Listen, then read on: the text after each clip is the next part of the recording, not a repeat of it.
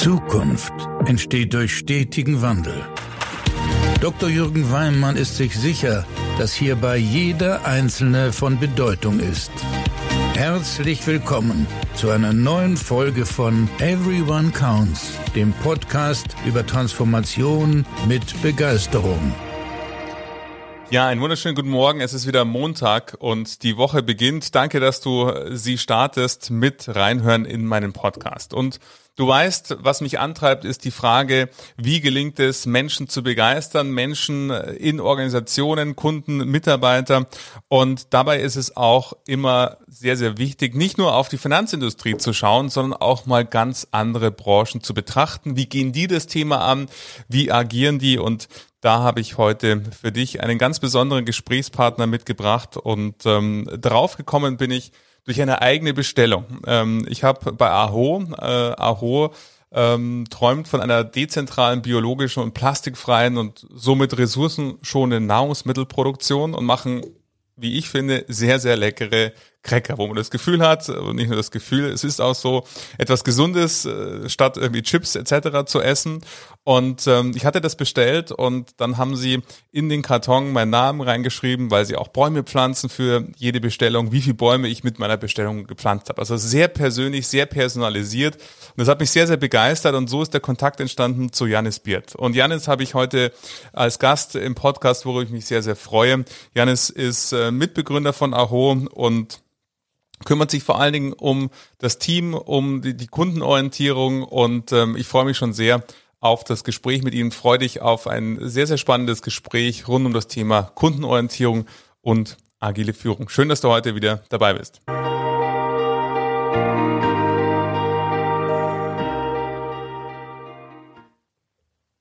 Janis, herzlich willkommen in meinem Podcast. Hallo, hi.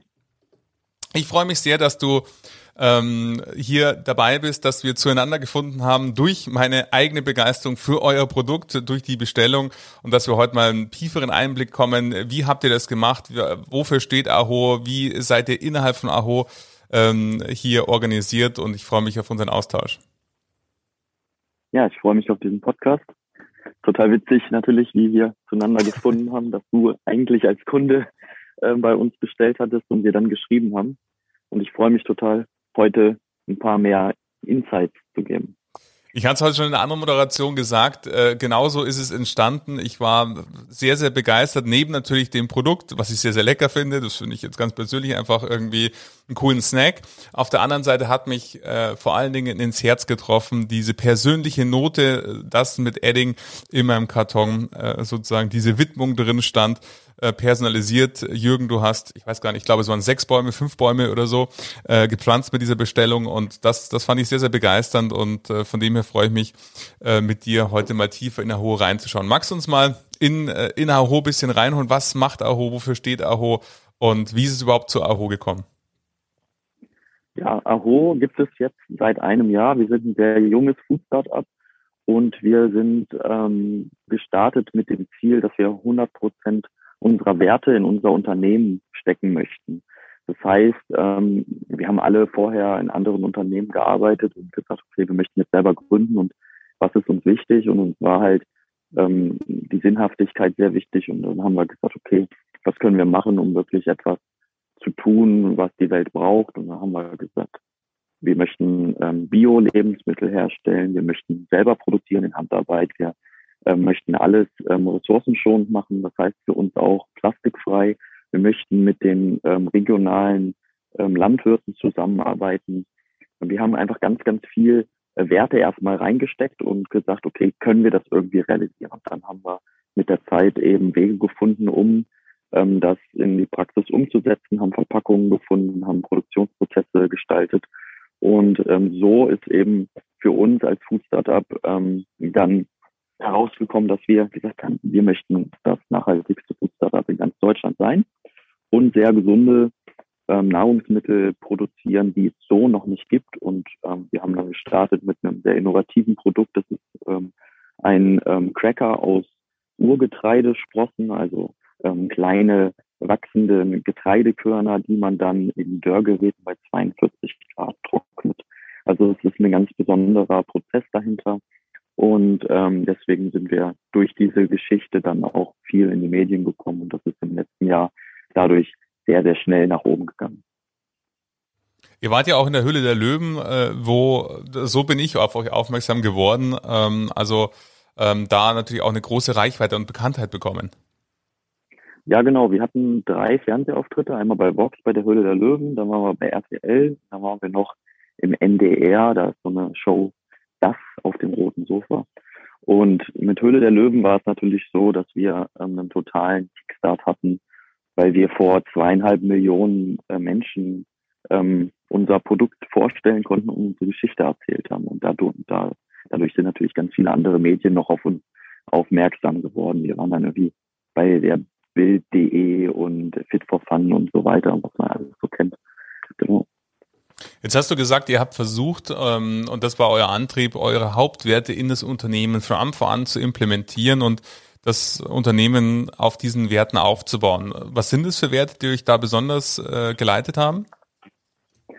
Ja, also ich selbst bin seit zwölf Jahren vegan und ernähre mich ähm, auch aus ethischen Gründen eben sehr ähm, umweltbewusst. Ich habe Sportwissenschaften studiert äh, vor, vor zehn, elf Jahren und ähm, war so ziemlich der einzige Veganer auf dem ganzen Campus. Damals war das noch ein sehr neues Thema. Ähm, aber mit der Zeit ist das dann doch zum Mainstream geworden. Und ähm, ich habe ja auch ähm, dann später ähm, in Lateinamerika gelebt, habe dort sehr viel Erfahrung gesammelt ähm, im Bioanbau. Und ähm, als ich dort drei Jahre gelebt habe, habe ich noch ein Fernstudium in Philosophie gemacht, habe dann noch einen Master abgeschlossen und ähm, habe immer bin noch mehr in dieses Thema Ethik reingekommen und äh, Moral und habe das auch mit Unternehmenswerten verknüpft.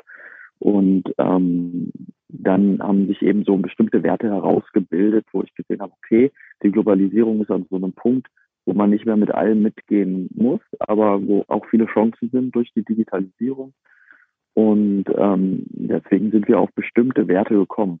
Und ähm, ein Wert davon ist eben, dass wir besonders lokal handeln wollen. Wir möchten eine dezentralisierte Nahrungsmittelproduktion aufbauen, nicht mehr diese großen ähm, Firmen ähm, nur noch ähm, unterstützen, die die auf dem globalen Markt agieren, sondern zu sagen, okay, wir, bauen kleine, kleine dezentrale Firmen auf und wir sind deswegen, ähm, als wir zurück in Deutschland sind, ähm, auf Land gezogen. Wir leben in einem Haus im Wald und daneben ist ein Dorf im Wandel. Das steht für ganz viele äh, zukunftsorientierte Wachstumsprozesse. Also wie kann man enkeltauglich wirtschaften, sind da ganz viele Themen. Und dort haben wir eben die Arobio GmbH gegründet und gesagt, wir möchten regionale Landwirte einbeziehen, wir möchten lokal produzieren, ähm, wir möchten aber auch vor allem ähm, mit dem Blick auf das Globale sagen, ähm, was sind denn wichtige Themen und da ist vor allem auch, dass es ähm, plastikfrei ist, für uns ein wichtiges Thema.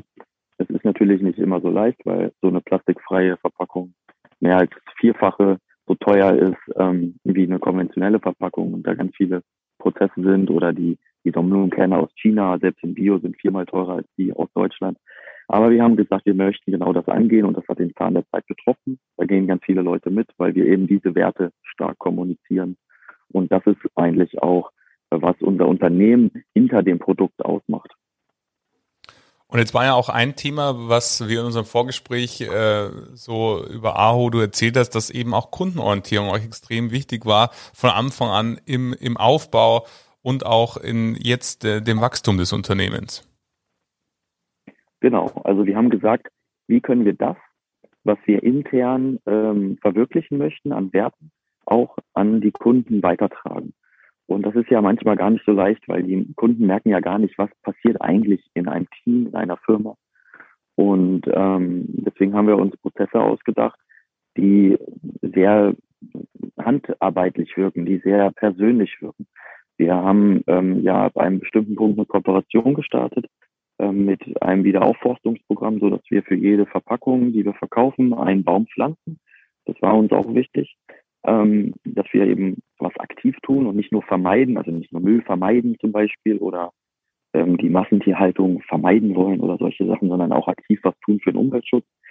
Ähm, aber wenn es einfach nur irgendwo auf einer Verpackung steht oder im, im Marketingmaterial, dann ist das nicht so klar für den Endverbraucher.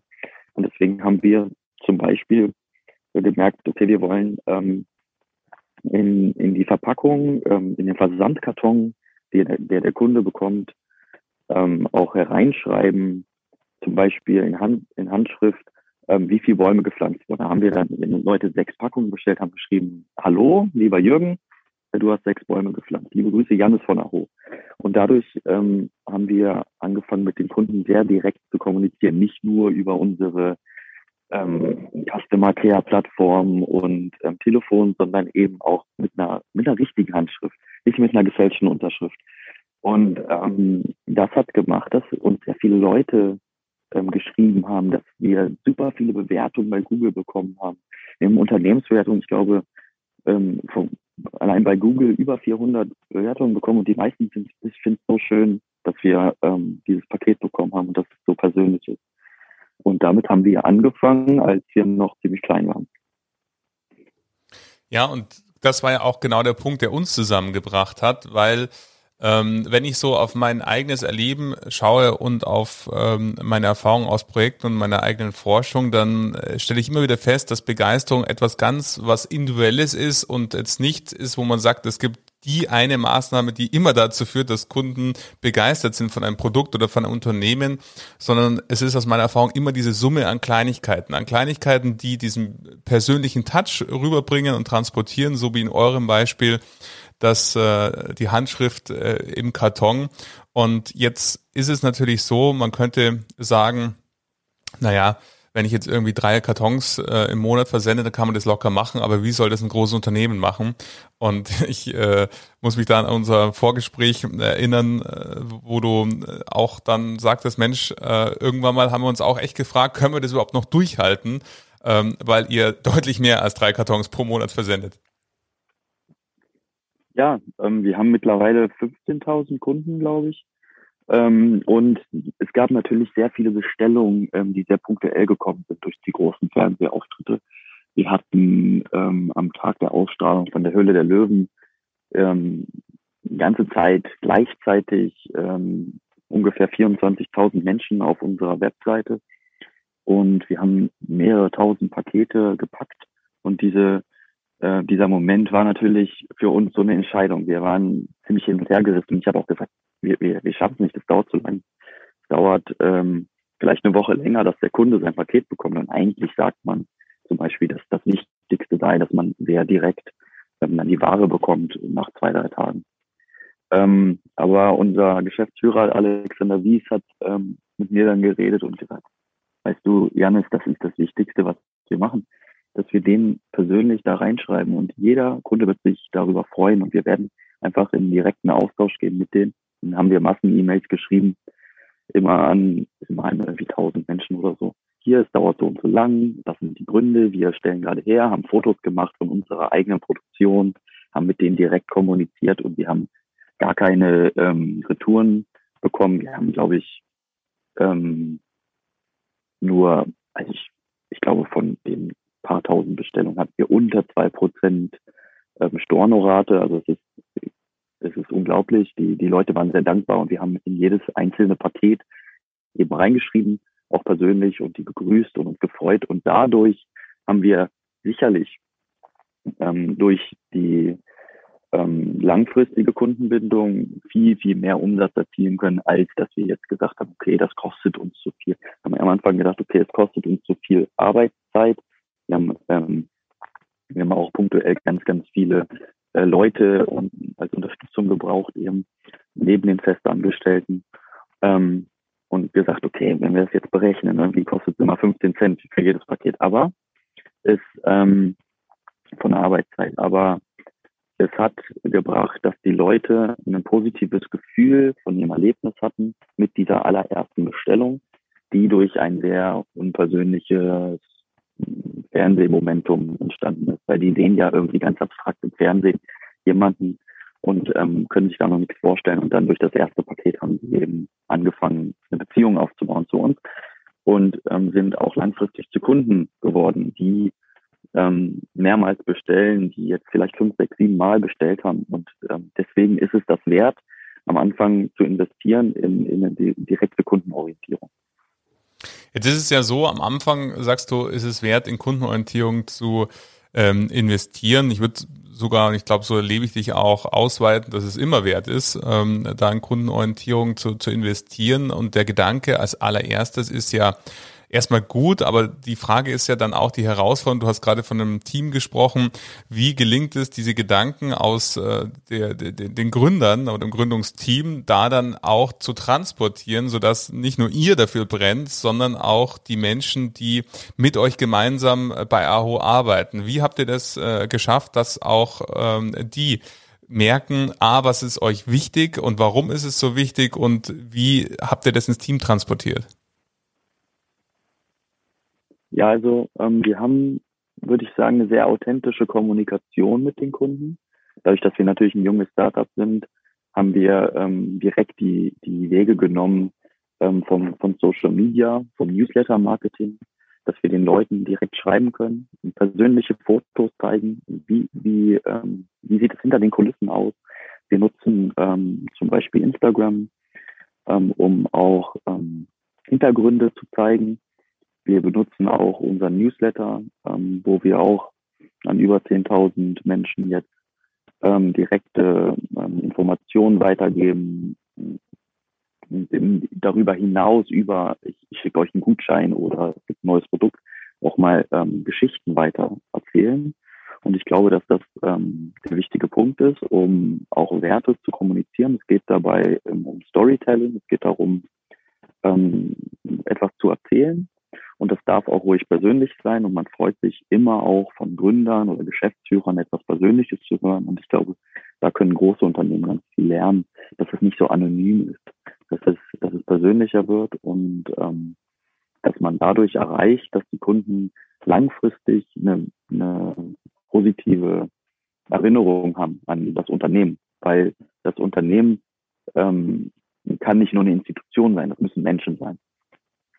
Ja, die machen es aus und die machen den Unterschied, die differenzieren dann auch und äh, du weißt, ich mache viel im Banken- und Sparkassenbereich und äh, gerade da gibt's dieselben Produkte hunderttausend Mal an verschiedenen Adressen und ähm, den ja. Unterschied machen die Menschen, die halt dann vor Ort sind und ähm, da mit einer guten Beratung oder was auch immer, diesen persönlich, persönlichen Touch, äh, da dann auch ähm, das Gefühl vermitteln, ich bin nicht irgendeine Kontonummer, sondern ähm, der sieht mich als Mensch und äh, ist an meiner Seite. Ich ja. glaube, das ist entscheidend. Wie habt ihr das transportiert ja, ins also, Team? Äh, Entschuldige. Ja, red ruhig weiter. Ja. Äh, jetzt, jetzt, hast du sehr äh, wunderbar erzählt, sagen, ja, dieses Storytelling, ähm, diese, dieser langfristige positive Erlebnisse mit dem Unternehmen ähm, ist euch ganz wichtig. Ihr liefert Einblicke in den Hintergrund, ähm, wie arbeiten wir, wie äh, gehen wir vor.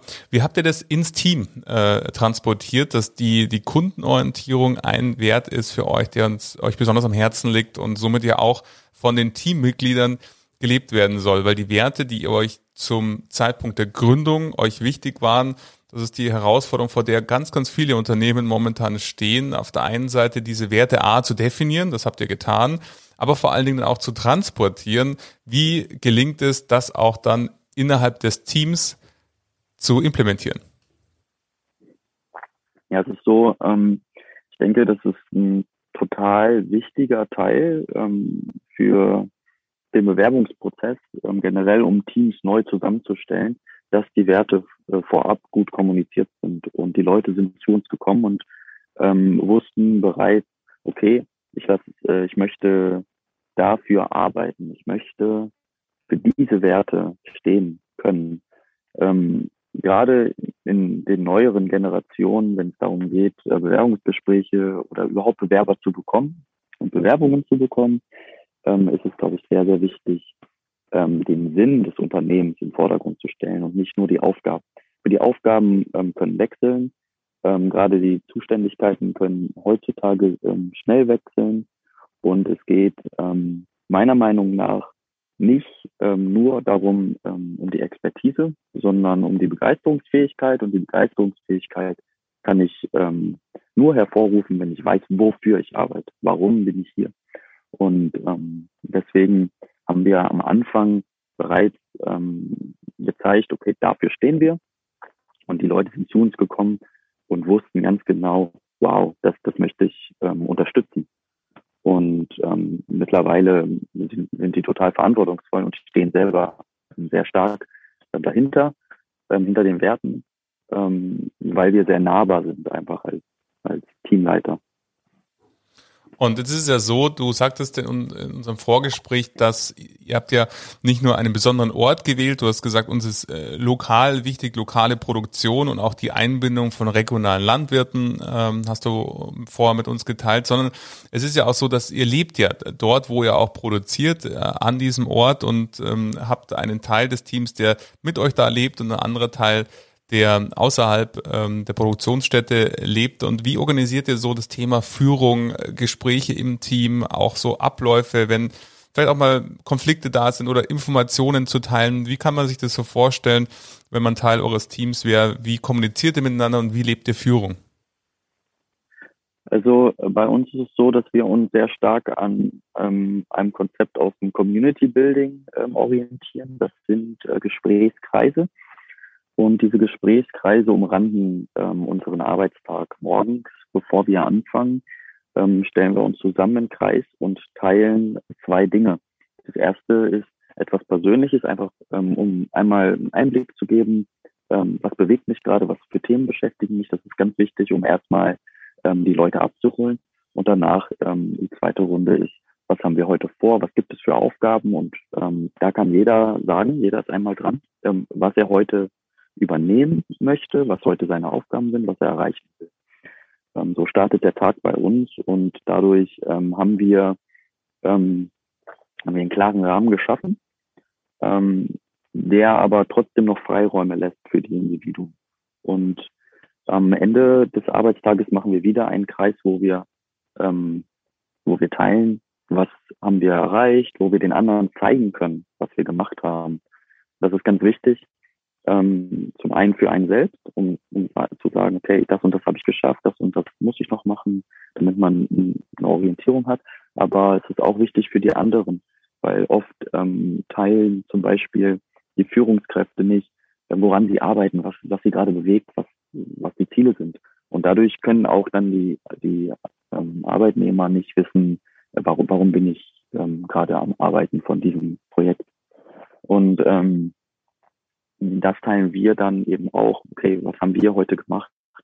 Also äh, eigentlich sind da ähm, alle auf einer Ebene von sehr flachen Hierarchien und ähm, können eben miteinander teilen, ähm, was sie bewegt und was ihre Aufgaben sind, was sie geschafft haben, was nicht und was sie arbeiten wollen.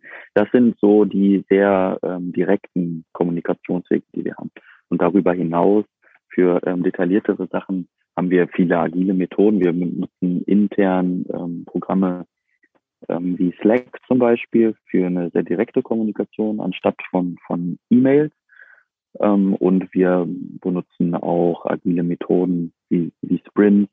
Ähm, dafür nutzen wir Jira und verteilen eben Aufgaben und können die ähm, zuweisen, können gucken, ähm, wann muss was gemacht werden und wie, ähm, wie ist der Fortschritt da. Da geht man eben durch eine Schleife von Aufgabenerstellung, äh, Zuweisung in diese Woche, ähm, wo es reinpasst, ähm, zu wir machen gerade die Aufgaben und dann eben eine Reflexion darüber, ein Review, wie, wie ist die Aufgabe gelaufen, bis sie dann letztlich abgeschlossen ist. Und durch diese Sprint versuchen wir eben ähm, da eine gute Ordnung reinzubekommen in, in einem sehr schnelllebigen Unternehmen.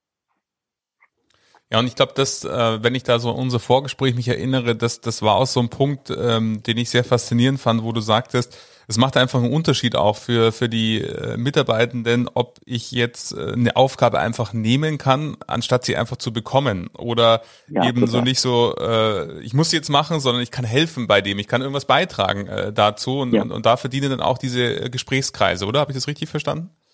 Genau. Also ähm, in den Gesprächskreisen sagen wir ganz am Anfang, was generell ähm, wichtig ist.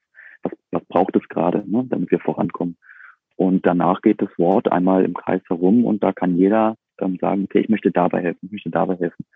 Und ähm, dadurch hat man als Mitarbeiter das ähm, Gefühl, okay, ich habe mir das ausgesucht, ich bin auch gut in der und der Aufgabe und deswegen möchte ich die übernehmen oder ich möchte das und das lernen und das, das machen.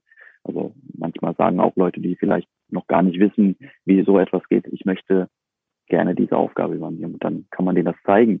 Am Anfang ist es natürlich so, dass sowas immer erstmal Zeit kostet, aber langfristig ist es total hilfreich, wenn verschiedene Leute verschiedene Aufgaben können.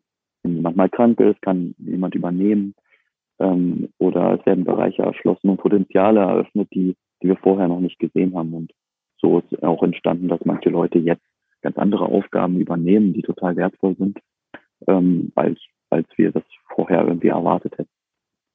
Ja, du sagst auch da, die, die, die Frage ist immer, wer hat Lust, da mitzuarbeiten und nicht, wer hat die Kompetenz äh, im, im Vordergrund. Ja. Sondern diese ja, die Freude Begeisterung, dann, genau. die, die macht, dass man alles lernen kann, was man möchte, was man, was man wirklich lernen will. Jemand, der einfach eine Ausbildung gemacht hat, ein Studium abgeschlossen hat zu, zu irgendeinem Fachthema, aber keinen Bock drauf hat, der arbeitet darin auch nicht gut. Jemand, der, der ein Quereinsteiger vielleicht ist und einfach nur Lust hat, das zu lernen, der, der kann ein totaler Profi werden.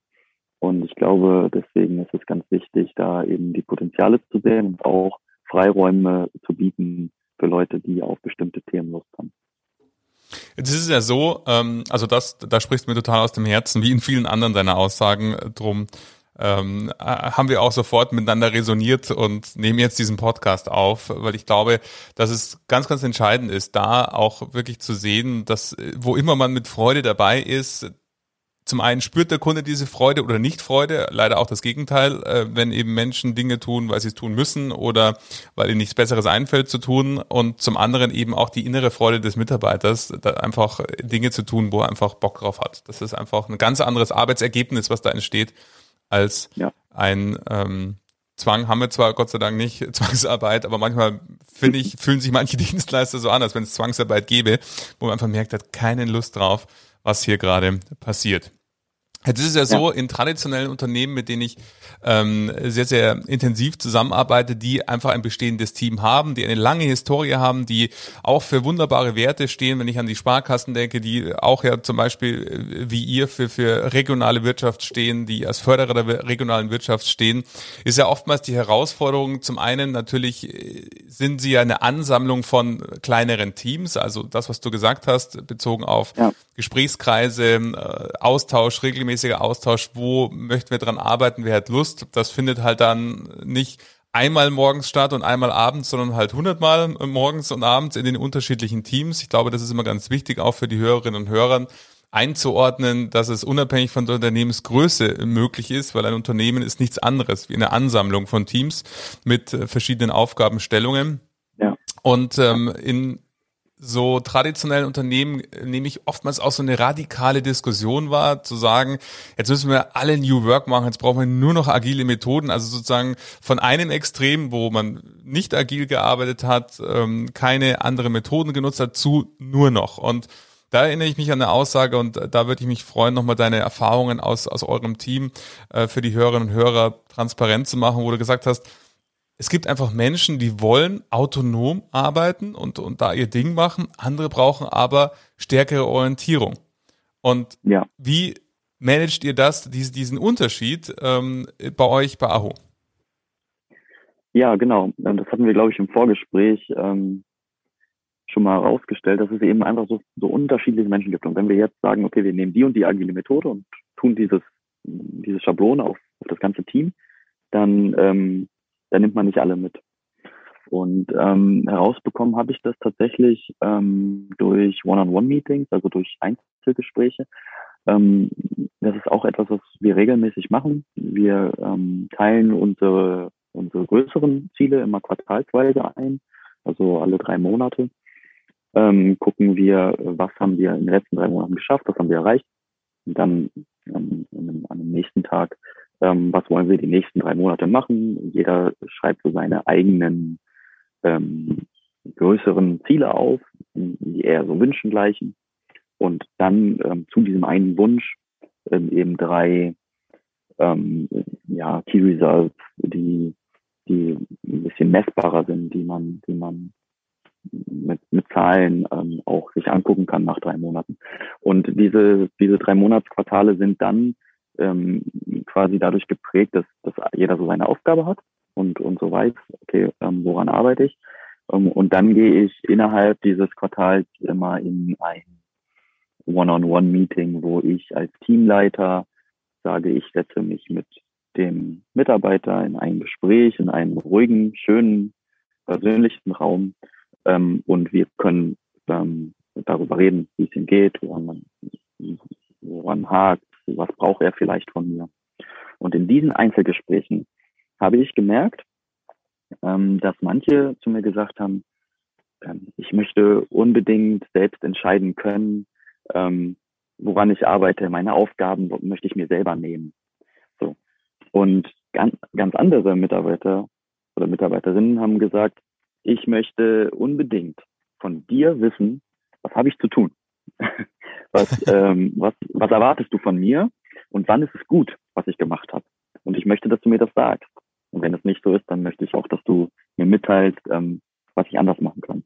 Und dieser Unterschied ähm, ist doch stark innerhalb des gleichen Teams herausgekommen, dass man sagen könnte, 50-50, die Menschen ähm, brauchen verschiedene Dinge. Und ähm, das, das ist etwas, was man beachten muss, glaube ich. Ist, glaube ich, nicht richtig, bestimmte agile Methoden auf alle Menschen auf, vom Team anzuwenden, sondern immer zu gucken, ähm, wer braucht vielleicht direkte Kommunikation, wer möchte, wer möchte sich selber ähm, Aufgaben aussuchen. Und dafür kann ich nur empfehlen, es ist ganz toll, ähm, mit den Leuten auch in Einzelgespräche zu gehen, weil das kriegt man in großen Meetings oder Gesprächskreisen nicht heraus.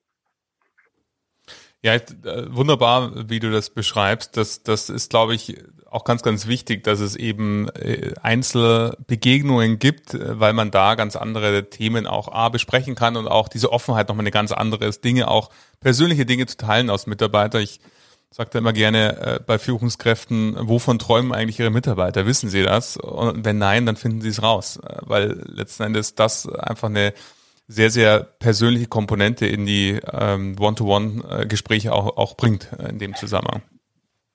Ja, Jetzt ist genau. ja so, du hast ja nicht nur die AHO-Erfahrung, sondern du hast auch eine Erfahrung in äh, traditionellen Unternehmen, äh, nicht als, als, als Gründer, sondern als, als Mitarbeiter. Wenn du jetzt so äh, zum Beispiel, du weißt viel, äh, Unternehmen, denen ich unterwegs bin, sind Teil der Finanzbranche, Sparkassen, äh, regionale Banken.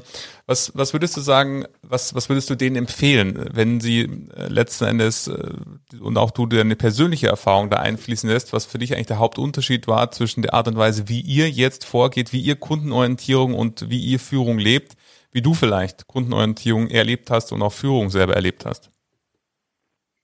Ja, also ich glaube, der, der große Unterschied ist, ähm, wirklich die Menschen zu sehen. Also ähm, man, man sagt ja immer gerne irgendwie Human Resources und ähm, der Kunde. Ähm, aber zu wissen, dahinter steckt immer ein Mensch mit Emotionen, mit einer eigenen Geschichte. Und wenn man das mal ernst nimmt, dann sind Mitarbeiter eben Menschen, die, die nur ähm, ja, danach, danach suchen, glücklich zu sein. Und, ähm, und wenn sie, wenn sie glücklich sind und wenn sie sich sinnvoll finden und fühlen, äh, dann arbeiten sie auch gut und ähm, freuen sich über, über ihren Alltag, über ihren Arbeitsalltag. Und ähm, ein ganzes Team besteht eben aus diesen verschiedenen Individuen.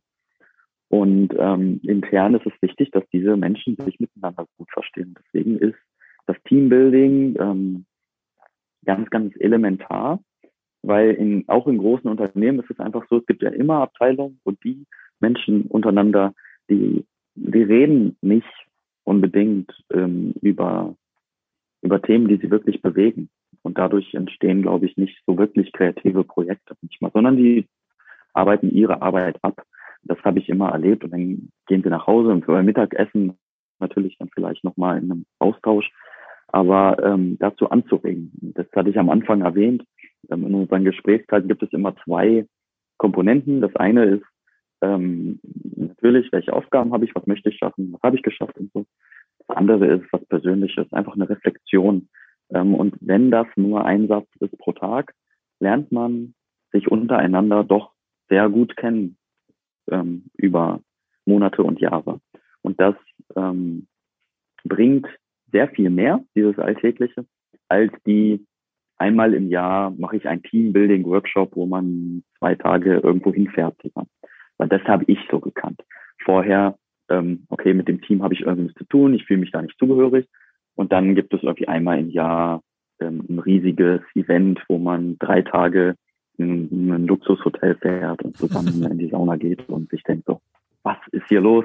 Ich kenne die Menschen doch gar nicht. Warum will ich mit denen Urlaub verbringen? Ich möchte doch mit meiner Familie an solchen Orten sein.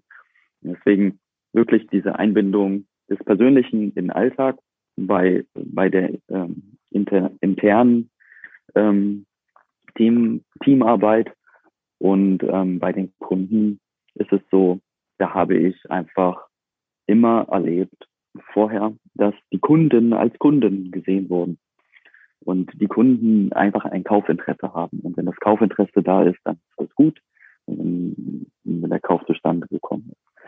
Aber ähm, es ist einfach so, dass wir da eben auch mit Menschen zusammenarbeiten, ähm, die auf der anderen Seite sitzen und nicht nur irgendein Produkt haben möchten, sondern ähm, da bedarf es Kommunikation und die braucht Authentizität und Ehrlichkeit und ähm, das ist, glaube ich, ganz wichtig und das habe ich auf jeden Fall mitgenommen ähm, durch diese Erfahrungen, dass Kunden nicht einfach nur ein Kaufinteresse haben, und dann das und das haben wollen, was im Vertrag stand, nämlich Lieferzeit so und so, sondern die möchten miteinander reden, mit, mit uns auch kommunizieren können. Und wenn wir denen dann erklären, ähm, warum dies und das so und so läuft und ehrlich sind, ähm, dann ist das teilweise viel positiver, als wenn einfach alles nur so läuft, ähm, wie es zu laufen hat. Wir haben wirklich viele Rückmeldungen bekommen, dass wir einfach, dass sie einfach sehr glücklich sind, die Kunden, ähm, weil wir mit denen reden und weil wir ähm, weil wir Einblicke geben in, in Prozesse. Ja, ein, ein, ein wunderschönes äh, Statement, wunderschöne Statements, die, die mir alle wirklich aus dem Herzen sprechen. Ich finde, man merkt das oft schon auch, wie innerhalb von Unternehmen über die Kunden gesprochen werden. Äh, ich meine, gerade Nahrung ist ja da auch so ein schönes Beispiel, wo dann irgendwie man ja nicht mal ein Kunde ist, sondern ein Verbraucher. Das, was genau. einem sozusagen vor die Nase gestellt wird, halt verbraucht. Ähm, und äh, mit einem Verbraucher connectet man einfach nicht so wie mit einem Menschen. Und ich glaube, das ist entscheidend genau das, was du, was du sagst. Ähm, ich, ich kann nur ganz viel Danke sagen, Janis, für die spannenden Insights äh, in, in Aho. Ich äh, werde ähm, die Webseite von euch verlinken in den Show Notes. Und ähm, danke, dass du uns da so einen tiefen Einblick gegeben hast, wie ihr Kundenorientierung lebt, wie ihr die implementiert und wie ihr sie auch im Team transportiert. Das war große Freude mit dir. Vielen Dank dafür. Dankeschön.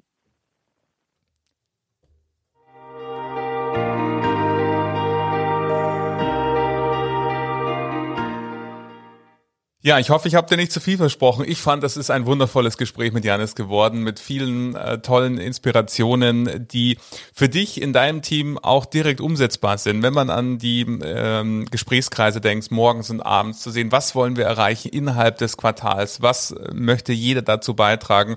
Ich glaube, da waren ganz, ganz viele wundervolle Punkte mit dabei und ich hoffe sehr, dass es dir gelingt, einige davon für dich umzusetzen. Und ich würde mich freuen, wenn du jemanden kennst, die, für den die Folge genauso interessant ist, wenn du diese Folge weiterleitest und wenn du diesen Podcast abonnierst, sodass du nächsten Montag wieder eine Push-Mitteilung bekommst, wenn die neue Folge online gehst. Und natürlich freue ich mich, wenn du dann reinhörst und mir fünf Sterne bei Apple, dem Podcast Store, gibst. Und ich wünsche dir nun erstmal eine schöne und erfolgreiche Woche. Danke, dass du heute hier warst.